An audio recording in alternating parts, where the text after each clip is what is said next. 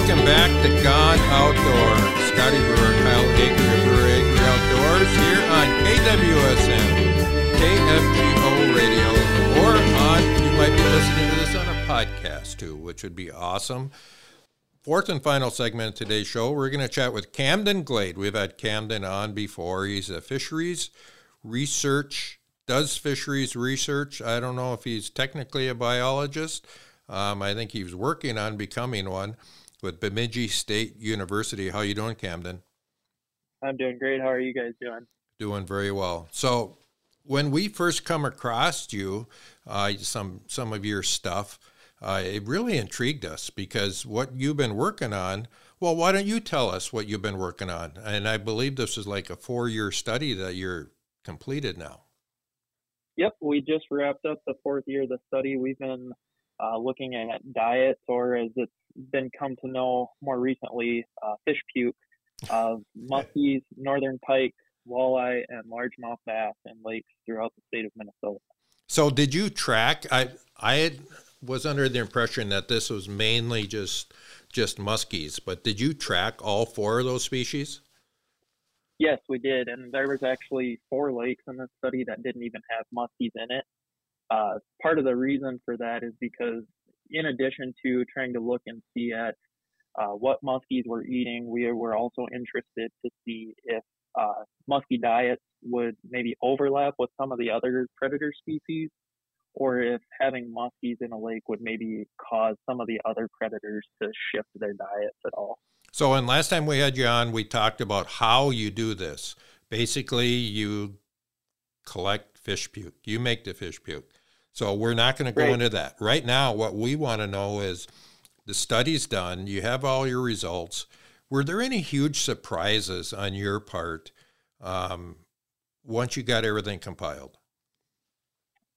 Honestly, the biggest surprise to me has probably been how similar the diets of northern pike and walleye were in a lot of the lakes that we looked at.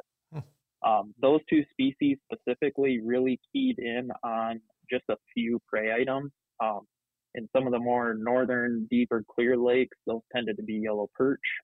And in maybe some of the more southerly lakes in the state that we looked at, or some of the shallower weed-eater lakes, it was more sunfish and crappies. But kind of in just about every lake, all of the 12 lakes that we looked at, the northern pike and walleye diets were the most similar. And really keyed in on some combination of perch and panfish in basically every system. So did your results tell you the most common prey in the lake, or did it tell you what is more preferred? Is there any way to figure out what the preferred fish was, or just what was the most prevalent, that it was easiest to catch? It's hard to get at what's preferred just because there's not a really good way to kind of get estimates at how many of these smaller prey fish are in any system, just because a lot of them are smaller than what is usually captured efficiently by DNR standard surveys. That said, we did look at some correlations with some of the common prey fish showing up in diets. And just as an example, we did see that perch were more common in walleye diets in lakes where perch were more common in DNR nets. And then similarly for largemouth bass, we saw that bluegill were more common in bass diets in lakes where bluegill were more common in DNR nets. That is interesting. Camden, you know, you take your findings now and you look at the next step, right? Which is, how do we project this into the future? How do we use this data to make decisions? Just, and I know maybe you're not completely there yet as far as full conclusions, but just from your perspective, how do you see this benefiting from a biological standpoint going forward?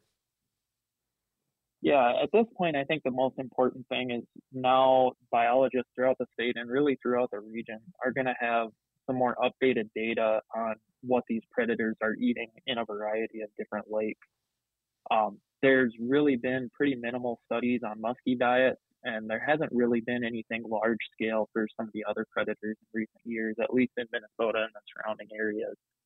So this will give resource managers with state agencies some really good information, both showing what maybe some of the more common prey items are in any given lake, and then also looking at how these predators interact and maybe what managers can learn from how a lake looks in terms of physical and biological characteristics and how that impacts the diets of these species. Good stuff. You know, my next question is going to kind of flip the table on that. And I know we talked about a lot of drawing conclusions from some of the things we saw in you know, patterns and repeated scenarios. What about the uncommon things? Because you've shared a few videos on social media that have grabbed my attention with full focus.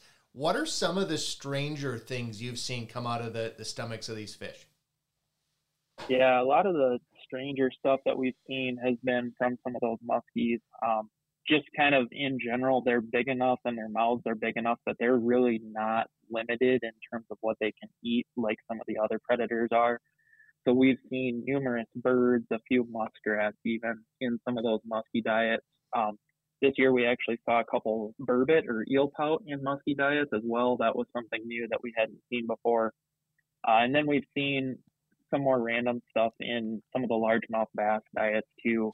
Last year we saw a shrew, so like a small mouse type mammal, in a bass diet, and we've also seen one or two ducklings in bass diets as well. Hey Camden, I got a question for you.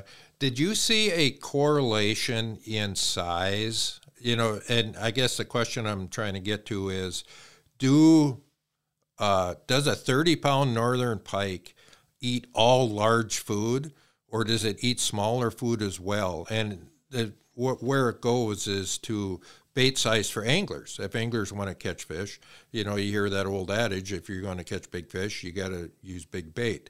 But is that necessarily the case? I would say not necessarily. We did look into this a little bit, just kind of coarsely, for some of the first lakes that we looked at.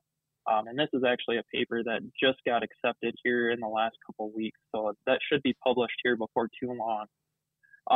But in terms of how size impacted the diets of these species, we did see some kind of minor shifts in some of the species.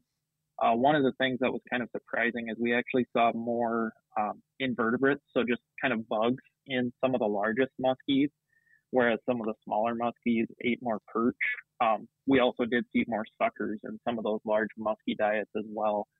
So there are some slight differences in terms of size, but generally speaking, diets have been pretty consistent across size ranges. With the way we've looked at it so far, that is something we're hoping to look into a little bit deeper here now that we have all of the data from all 12 lakes analyzed. Okay, we don't have a whole lot of time here, but I got one question, and it's something that muskie proponents are always claiming. All they eat is walleyes. Did you find a lot of walleyes in a muskie's diet? So we got diets from something like 330 muskies in this study, and we saw a grand total of 3 walleye in muskie diet. So they really weren't eating very many walleye in these lakes that we were looking at. That's kind of as I suspected. But all right, Camden, we really appreciate you coming on Gone Outdoors. If people want to follow you, and I highly suggest you do, follow them on social media, where can they find you? Yeah, most active on Instagram and Twitter.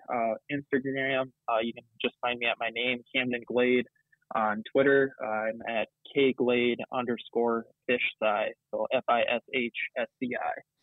Thank you, Camden, for coming on Gone Outdoors. We appreciate it, and thanks for all you do, buddy. Yeah, thanks for having me, guys. Special thanks to our Gone Outdoors show sponsors, Ray Sport and Marine, Adventure RV, Lakeland General Store, Devil's Lake Tourism, Line X of Fargo, and Ion Ice Fishing. Thank you for tuning in to Gone Outdoors. Follow along when you go out into the field, in the woods, or on the ice with Gone Outdoors Podcast. KFGO.com, KWSN.com, or Apple Podcasts. Visit us at BreweryOutdoors.com.